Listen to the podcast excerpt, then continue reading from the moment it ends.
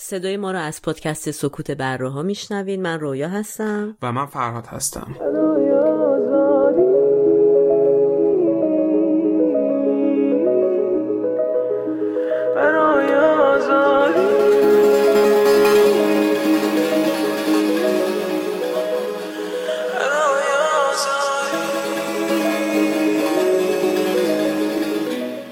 تاریخ پخش اپیزود برّهها و رسانه بیست و نه اردیبهشت هزار و چهارصد و دو خورشیدی که برابر میشه با نوزده ماه می دو هزار و بیست و سه میلادی.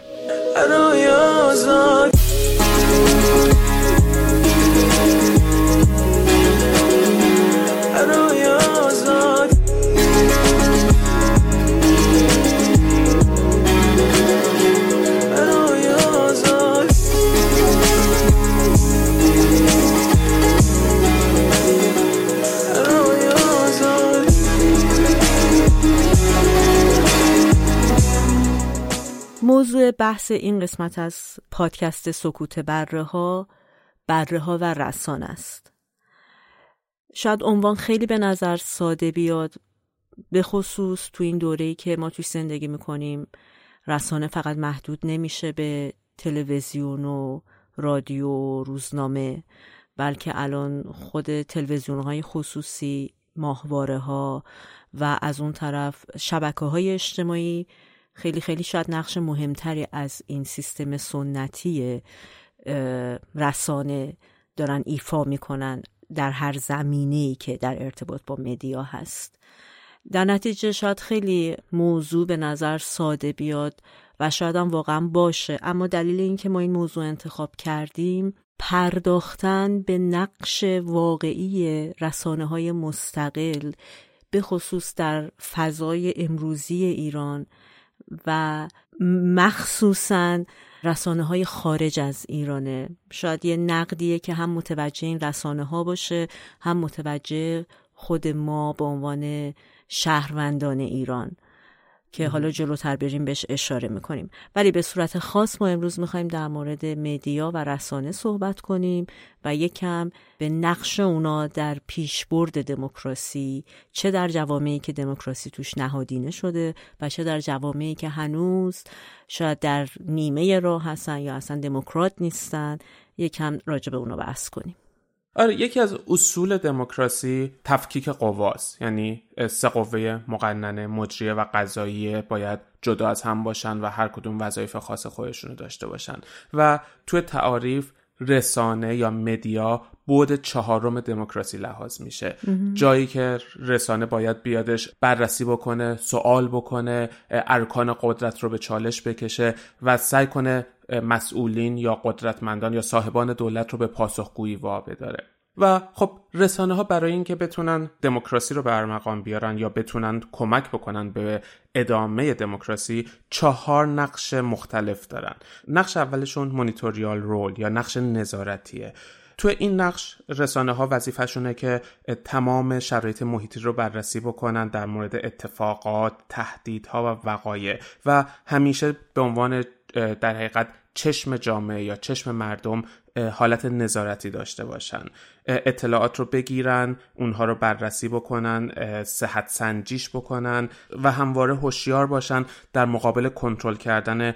قدرت سیاستمدارها و در مقابل اون این اطلاعات رو منتقل بکنن به شهروندان یا به مردم و به اونها کمک بکنن که اطلاعات درست رو به دست بیارن و بتونن تصمیم‌های درست بگیرن. در حقیقت باید اطلاعات مفید رو به شهروندان ارائه بدن تا بتونن تصمیم درست و نظرات خودشون رو بگیرن. دقیقاً. نقش دوم رسانه ها تسهیل کنندگی در راستای دموکراسیه، که به این معنیه که در حقیقت باید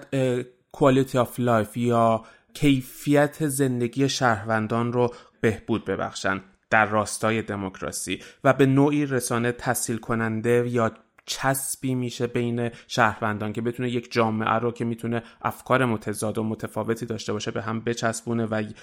همه حول رسانه گرد هم بیان و بتونن نظراتشون رو آزادانه بیان بکنن و در راستای دموکراسی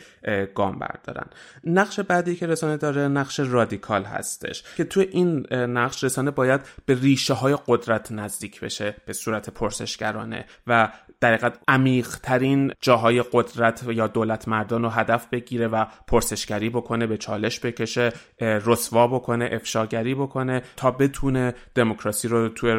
مسیر خودش ادامه بده. مثلا یه مثالی که از ایران تو این اواخر، حالا توی سال‌های گذشته یادم میاد، میشه سیسمونی گیتو مثلا نام بردش مم. که قالیباف خانواده‌اش رفته بودن از ترکیه و حجم عظیمی از سیسمونی آورده بودن و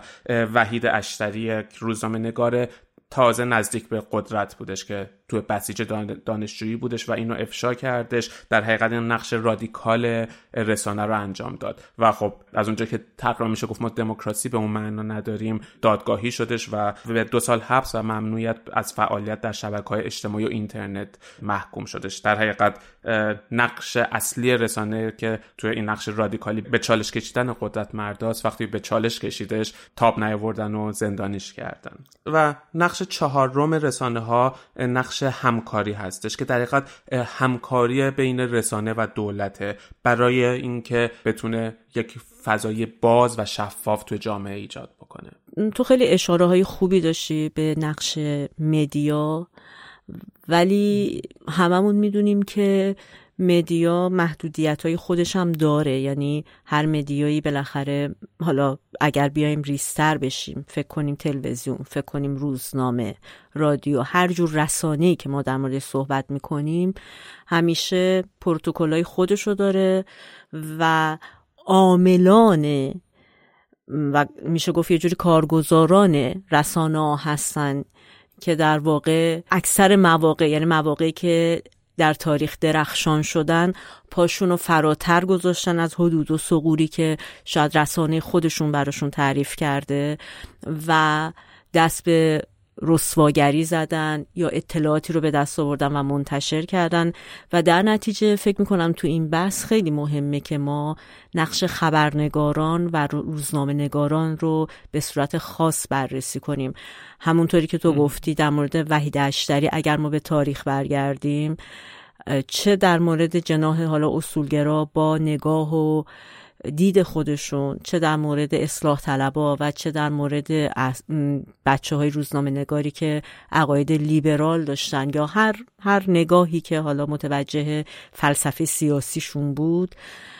روزنامه نگاران زیادی رو داشتیم که واقعا اگر نبودن همین دانش اندک سیاسی که ما در مورد وضعیت کشورمون داریم هم نداشتیم و شجاعت اونا بوده که باعث شده که یک سری از پرونده ها باز بشن و یک سری از مسائل رو ما متوجه بشیم به عنوان شهروندا و مردم اون کشور. تو همین اتفاق اخیرش میتونیم از الهه محمدی نام ببریم و نیلوفر حامدی که در واقع اگه کار اونا نبود، اتفاق به این بزرگی، یه همچین در واقع نقطه عطفی تو تاریخ معاصر ما اتفاق نمی افتاد اگر شجاعت اونا نبود. اشاره کنم برای گزارشی که در مورد ژینا مهسا امینی، یکیشون از بیمارستان گزارش داد و دقیقاً اولین گزارشی بود که از کشته شدن مهسا منتشر شد و بعدش گزارشی که از مراسم تشییع جنازه مهسا منتشر کردن و خب هر دوی اینها خبرنگارانی بودن که تو رسانه‌های دولتی کار می‌کردن یا رسانه‌های رسمی جمهوری اسلامی کار می‌کردن و به خاطر پخش این گزارش همچنان بعد از هفت ماه هشت ماه در زندان هستند. دقیقاً. و روزنامه نگاری در ذهن من تنها شغلیه که میتونم اینجوری بهش نگاه کنم که یک نفر یا ماکسیموم یه تیم چند نفره میتونه تغییرات بسیار بزرگی رو به وجود بیاره. یعنی منو همیشه یاد تیم ورک و تیمی کار کردن مورچه ها میندازه که با پیکر خیلی نحیف و کوچیکی که دارن، همیشه مورچه به این معروفه که از وزن خودش خیلی بیشتر میتونه بار حمل کنه و روزنامه نگاری هم برای من تنها شغلی که فکر میکنم خیلی سریع، البته بسیار پرخطره، ولی خیلی سریع یه, یه روزنامه نگار میتونه اصلا یه دفعه با سماجت و شجاعت خودش اطلاعاتی رو در اختیار شهروندا بذاره که باعث تحرکات مهم اجتماعی، سیاسی، فرهنگی بشه توی جامعه. و این توضیح رو خواستم قبلش بدم حتما که اگر ما در خلال این بحث میخوایم اشاره‌ای به یک سری از روزنامه نگاران بکنیم، شاید خیلی از همین روزنامه نگارانی که ما الان میخوایم در موردشون صحبت کنیم، البته خب در واقع ما در مورد اشخاص حرف نمیزنیم، ولی شاید بیشتر در مورد روزنامه نگاران خارج از کشور باشه صحبتی که میخوایم بکنیم. شاید خیلی هاشون زمانی که در ایران بودن کارهای بسیار بزرگی هم انجام دادن، ولی به هر حال من فکر میکنم این نقد متوجه هم ماست به عنوان شهروند تو تغییر نگاه ما که حالا بعداً بهش خواهیم پرداخت، و هم متوجه روزنامه نگارانه. توی تاریخ اگر ما نگاه کنیم در مورد مثلا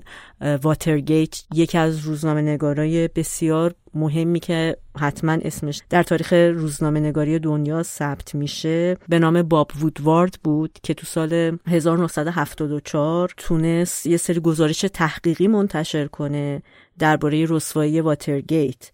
که در اون زمان که ریچارد نیکسون در واقع رئیس جمهور آمریکا بود از حزب جمهوری خواه، ظاهرا نیکسون تیمی رو از اف بی آی، از ماموران سابق اف بی آی فرستاده بود که به دفتر دموکرات ها حمله کنن و باب وودوارد به همراه همکارش تونسته بودن اسناد مستدلی رو پیدا کنن در مورد این قضیه و منتشر کنن که در نهایت منجر به استعفای ریچارد نیکسون شد از مقام ریاست جمهوری در آمریکا.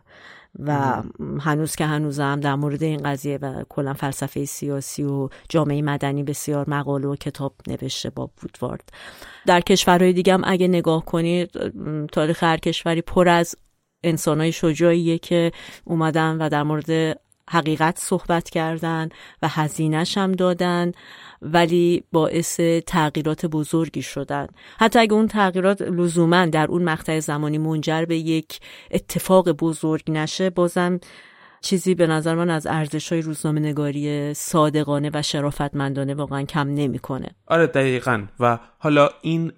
روزنامه‌نگارها محصول دنیای مدرن هستن، یعنی به صورت کلی میشه گفت تقریبا تا قرن هجدهم رسانه به این صورت وجود نداشت، چون که قدرت معمولا دست حاکمان بود، حکمفرماها، پادشاهان و دیکتاتورها و قاضیانی که صاحب مال و جان مردم بودن، یا از اونور کلیسا که قدرت بی حد و حصری داشتش. اما از قرن هجدهم و تقریبا شکوفایی طبقه بورژوا این مسیر عوض شد و رسانه‌ها از قرن هجدهم میلادی شروع کردن به قدرت گرفتن. مناسبات جوامع عوض شد، صنعتی شدن باعث شدش که رشد جوامع مدرن سرعت بگیره و از اونور اون سیستم سنتی ارائه اطلاعات دیگه کار نمی‌کردش، تا میرسیم به جنگ جهانی اول که در حقیقت اولین جنگ جهانیه که رسانه‌ها توش نقش مهمی داشتن. و بعد از اون بین دو جنگ جهانی، بین جنگ جهانی اول و دوم، بین سالهای هزار و نهصد و هجده تا هزار و نهصد و سی و نه میلادی، رسانه‌ها نقش قدرتمندی گرفتن و به نوعی مورد سوء استفاده دولت مردان هم قرار گرفتن. توی اون دوران بین جنگ جهانی اول و دوم از رسانه‌ها استفاده کردن برای شستشوی مغزی مردم و برای اینکه پروپاگاندا یا اطلاعات خودشون رو به مردم تزریق بکنن، و این مسیر تو جنگ جهانی دوم هم ادامه پیدا کرد تا جایی که مثلا انگلستان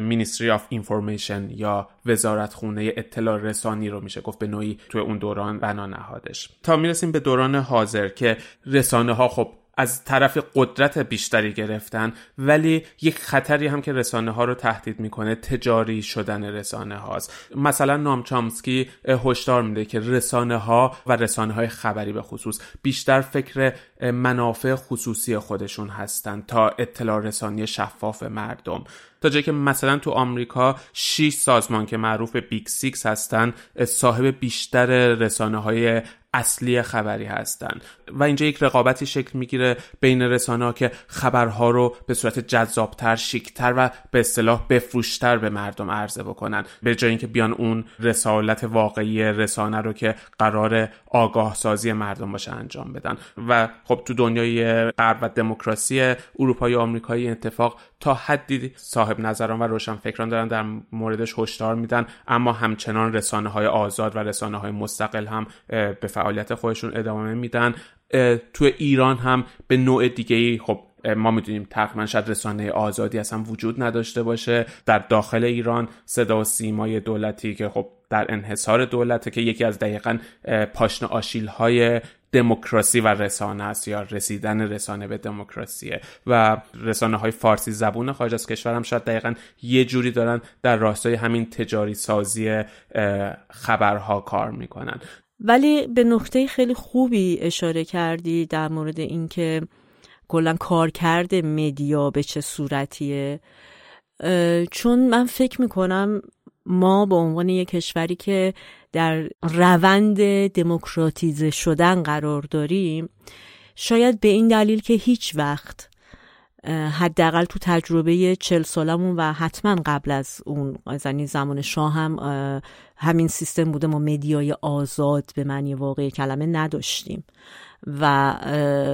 یک سری قوانینی بودن که شاید وضعیت رو بهتر از امروز ایران میکردن، ولی هنوز متاسفانه به اون رشد اجتماعی و سیاسی نرسیدیم که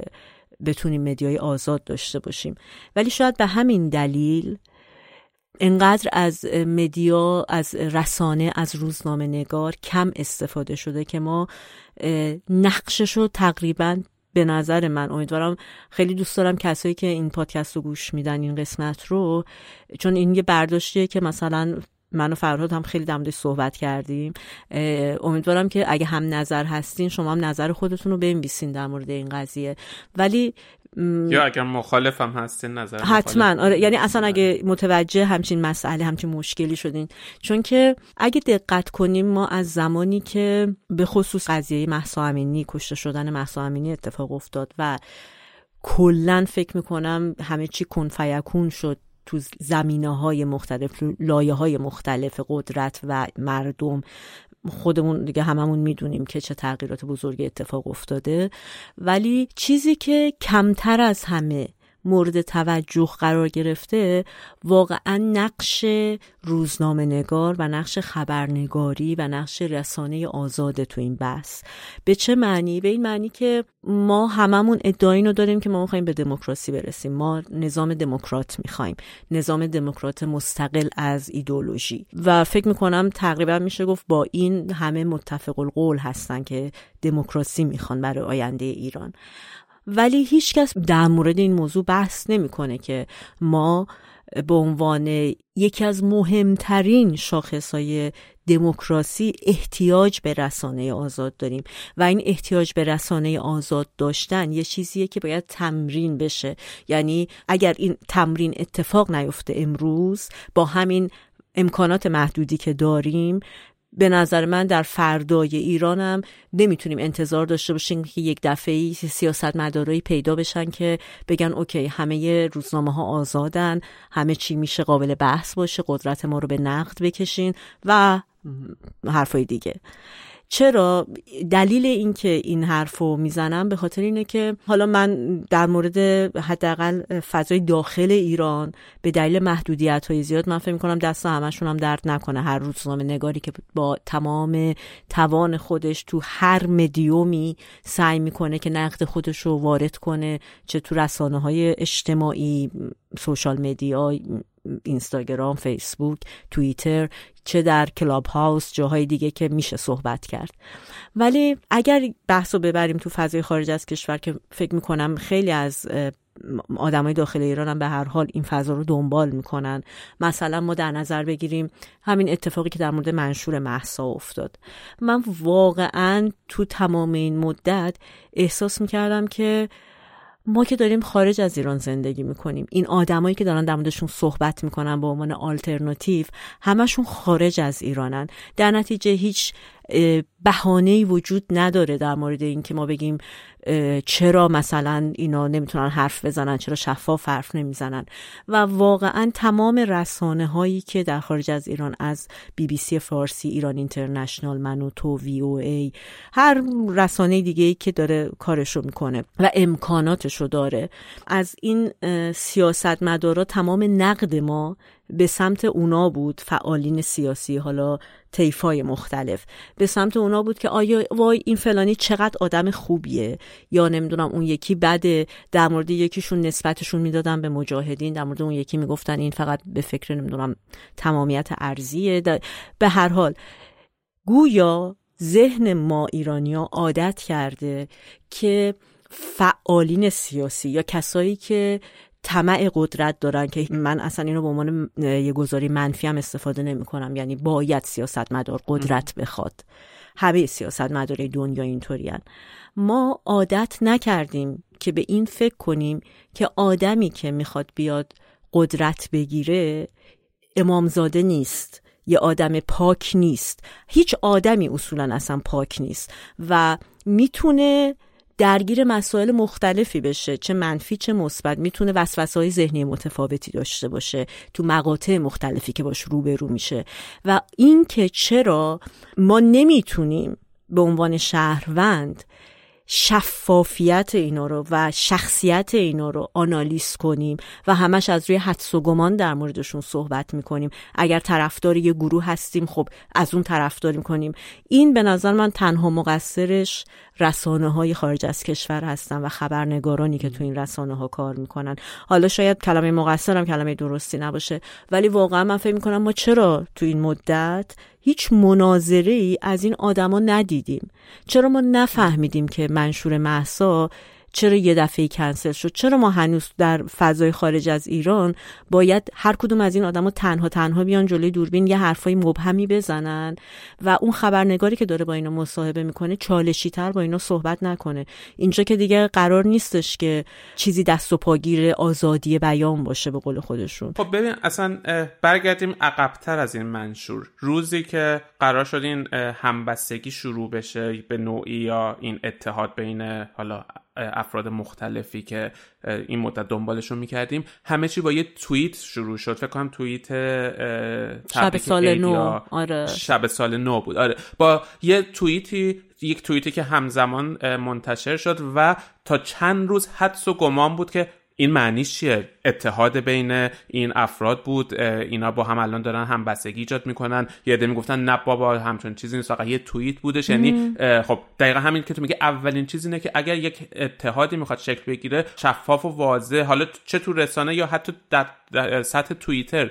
بیان بگم ما اومدیم یه اتحاد داریم شروع میکنیم. وقتی از شروعش یه اتحاد به این صورت توییتی اتفاق میفته و همون که تو گفتی هیچ رسانه‌ای هم نمیاد اینو سوال کنه، بیاد پرسشگری بکنه که چه اتفاقی داره میفته، و از اونجا شروع میشه و خب آخرش داره میرسه به منشور مهسا که از هم گسستنش هم بدون هیچ پرسشگری اتفاق میفته. از اونور در مورد تجاری شدن رسانه حرف زدم، خب یه قسمتش همینه. به هر حال این پرسشگری ها شاید قسمت تجاری بودن خبر رو به زیر سوال ببره. مناظره کردن اتف... حالا از یه ور شاید مناظره بتونه اتفاقا چیز تجاری باشه، ولی از یه وری هم خبرنگاری تحلیلی و پرسشگری به این صورت بعضی وقتا میتونه خسته کننده باشه. مثلا تو اشاره کردی، مثلا من و تو یکی از شبکه‌های خبری خارج از ایران ماست این روزا، کامل یک شبکه تجاری شده است، یک شبکه‌ای که خبر رو هم به صورت تجاری ترجیح میده، واسه بفروش بودنش میخواد ارائه بده، نه بیاد خبرنگاری تحلیلگری رو انجام بده. از اون ور این شفافیت توی هیچ کدوم از ارکان ما وجود نداره. یعنی حتی همین رسانه‌ها، یک سوالی که همیشه مطرح میشه اینه که منبع درآمد یا پولی که به این رسانه‌ها در میارن از کجا در میاد و یا حتی صاحب این رسانه‌ها کیه. حالا مثلا شبکه‌هایی که خصوصی تر هستن، حالا بی بی سی خب مشخصه که از کجا داره پولش در میاد، ولی بقیه شبکه‌ها و هیچ وقت هیچ کسی، خود رسانه که قرار مظهر شفافیت باشه هیچ وقت نیومده در مورد خودش این شفافیت رو ارائه بده. آره این حرف درسته. البته حالا من مثلا در مورد ایران اینترنشنال به صورت خاص که سرچ کردم، شرکتی که در واقع به اون اسم ثبت شده ایران اینترنشنال هست، دقیقاً اسم یادم نمیاد که بخوام الان بهش اشاره کنم، ولی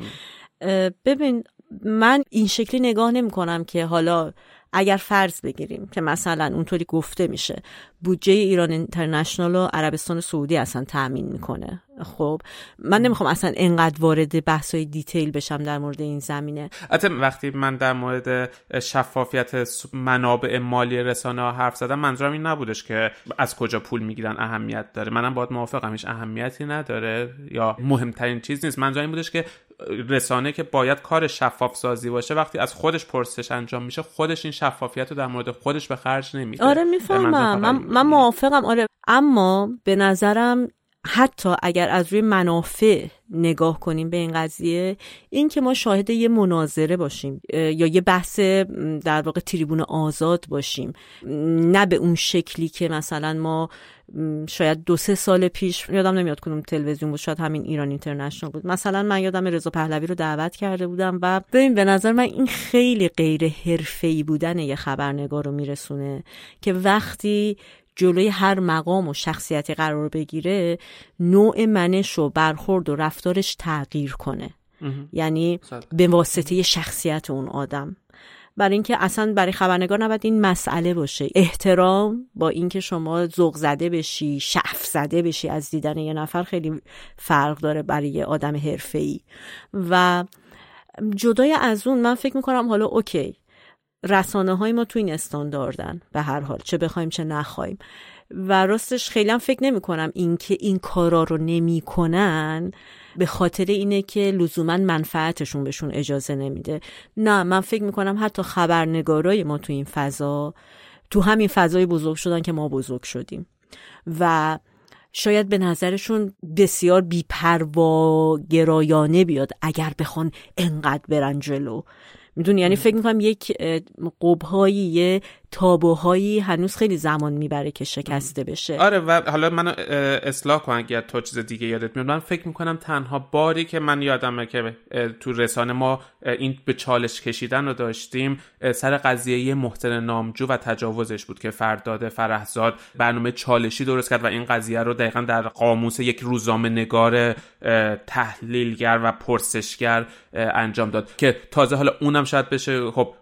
تو داغ بودن جنبش میتو بودش و شاید بشه گفت یه جوری اون قسمت زرد این خبر یا همون تجاری بودنش چربید که این اتفاق بیفته، ولی من فکر کنم این تا جایی که من یادم میاد تنها باری بودش که رسانه فارسی زبون واقعا اون رسالت واقعی خودش رو داشت انجام میدادش. آره خب تو اون زمینه خیلی خوب و نسبتا شفاف عمل شد در مورد این مسئله. ولی من روی نکته‌ای که فکر می‌کنم شاید بیشتر این وظیفه ما باشه به عنوان شهروند اینه که ببین همینطور که گفتم چه بخوایم چه نخوایم وضعیت استاندارد رسانه‌ای ما الان در این حده. خب و تنها چیزی که میتونه وادار کنه این رسانه ها رو که یکم ارتقا بدن این سیستم شفافیت و به نظر من این که ما تو بحث ما که میگم مثلا فعالین سیاسی ماست به عنوان کسایی که حالا جاهای مختلف توی مدیوم‌های مختلف در این مورد بحث میکنن، به جای اینکه فلش پیکانو از سمت اینکه فلان سیاستمدار خوبه یا بد، بحث بین حالا اسم میبرم رضا پهلوی و حامد اسماعیلیون، یکی بره این طرف وایسته یکی بره اون طرف وایسته، فلشو بگیرن سمت اینکه ما چرا از این دوتا آدم فرضاً یه مناظره نمیبینیم و اینو جوری تو مدیا بحث، توی مدیا که منظورم تو شبکه‌های اجتماعی بحث کنن و تاکید کنن که دیده بشه این خوا... به عنوان یه خواست. و وقتی این اتفاق بیفته یا به هر حال روزنامه‌نگارا مجبور میشن در مورد این مسئله یا توضیح بدن، مثلا خیلی خوبه ما بفهمیم که به اینا پیشنهاد داده شده اینا خودشون نخواستن، این خودش یه یه, یه دیتایی به ما میده به عنوان شهروند، چون همونطوری که اول بحث تو بهش اشاره کردی مهمترین وظیفه یه روزنامه‌نگار و مدیا کمک به شهروندان برای تصمیم گیری،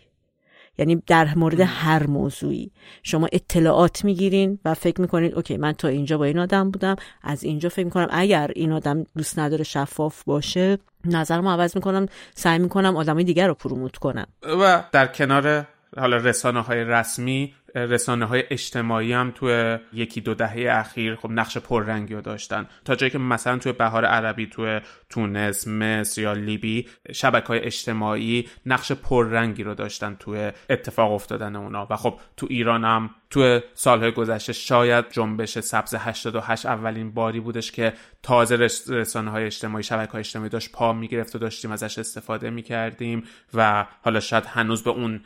بلوغ و پختگی نرسیده بودم، ولی ما تو ایران تجربه های زیادی از استفاده کردن از این رسانه‌های اجتماعی داریم. یا مثلا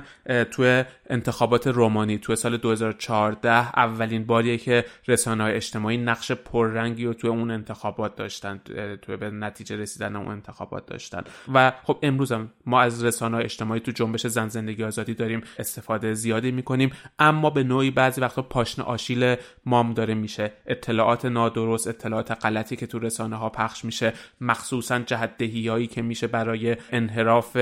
افکار عمومی از اتفاق اصلی و بولد کردن یه قضیه دیگه. و خب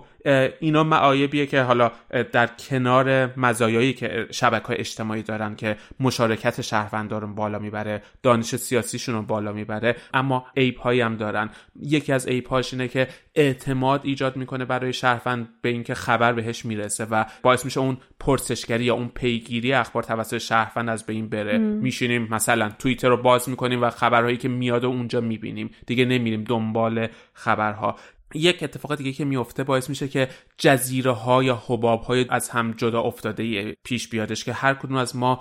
اون خبرهایی رو میبینیم که تو جزیره خودمون هستن یا تو حباب خودمون هستن و آدم های دورور ما دارن خبرها رو منتشر میکنن، همون خبرها رو میبینیم و دیگه اون گوناگونی منابع خبری از بین میره. و خب از اونور این باعث میشه که جامعه دو قطبی بشه یا چند قطبی بشه و این حباب های مجزا یا بهش اتاقک پشواک هم میگن که ما همیشه صدای خودمون رو میشنویم، خبرهای خودمون رو میشنویم، باعث میشه که جامعه دو قطبی هم بشه از اون ور وقتی این حباب ها در مقابل هم قرار میگیرن. و پوپولیسم خطر بعدیشه که همونطور که میتونه میس اینفورمیشن یا دیس اینفورمیشن، اطلاعات غلط رو پخش بکنه و این چیزیه که فکر میکنم این روزها در دوران انقلاب زن زندگی آزادی باهاش بسیار درگیریم که به صورت هدفمند اطلاعات غلط یا اطلاعات گمراه کننده میاد که مسیر این جنبش یا انقلاب رو تغییر بده. باید به مدیا قدرت بدیم، مدیا رو تو بحث‌های سیاسیمون لحاظ کنیم به عنوان یک پایه، یک ستون خیلی گنده و محکم روش حساب کنیم، چون هیچ جای دنیا نگاه نمی‌کنن به این که آخه این آدم چه آدم خوبیه میخواد بیاد مثلا تو فلان حزب کار کنه، آخه چقدر نازه، چه قشنگ حرف میزنه، چه نمیدونم فلان چطوره، باباش کی بوده، مامانش کی بوده. نه، مدیا انقدر این آدمو اوریان میکنه جلوی چشم بیننده و انقدر به چالش میکشونه و انقدر مثل موش دنبال اینا میگرده تا ازشون سوتی بگیره که آدما میفهمن اوکی فلان آدم یه جایی تو ذهن مثلا تو سابقش انقدر دلار مثلا از, از پول که نباید استفاده میکرده پول داده واسه بچهش فلان چیزو خریده مثلا و این این سوء سابقه رو داره. تو مثلا همین مناظره آمریکا رو نگاه کنی آدم واقعا میخکوب میشه دیگه. ام. یا همون مثلا مناظراتی که سال هشتاد و هشت پخش میشد چقدر نشون داد که مثلا احمدی نژاد کاراکترش چطوریه، واقعا چقدر برای هممون مشخص شد، یه تصویری داد، با وجود که تازه اون مناظره خیلی توش حتما سانسور بوده، حتما حرف زدن در مورد یه سری از آدما ممنوع بوده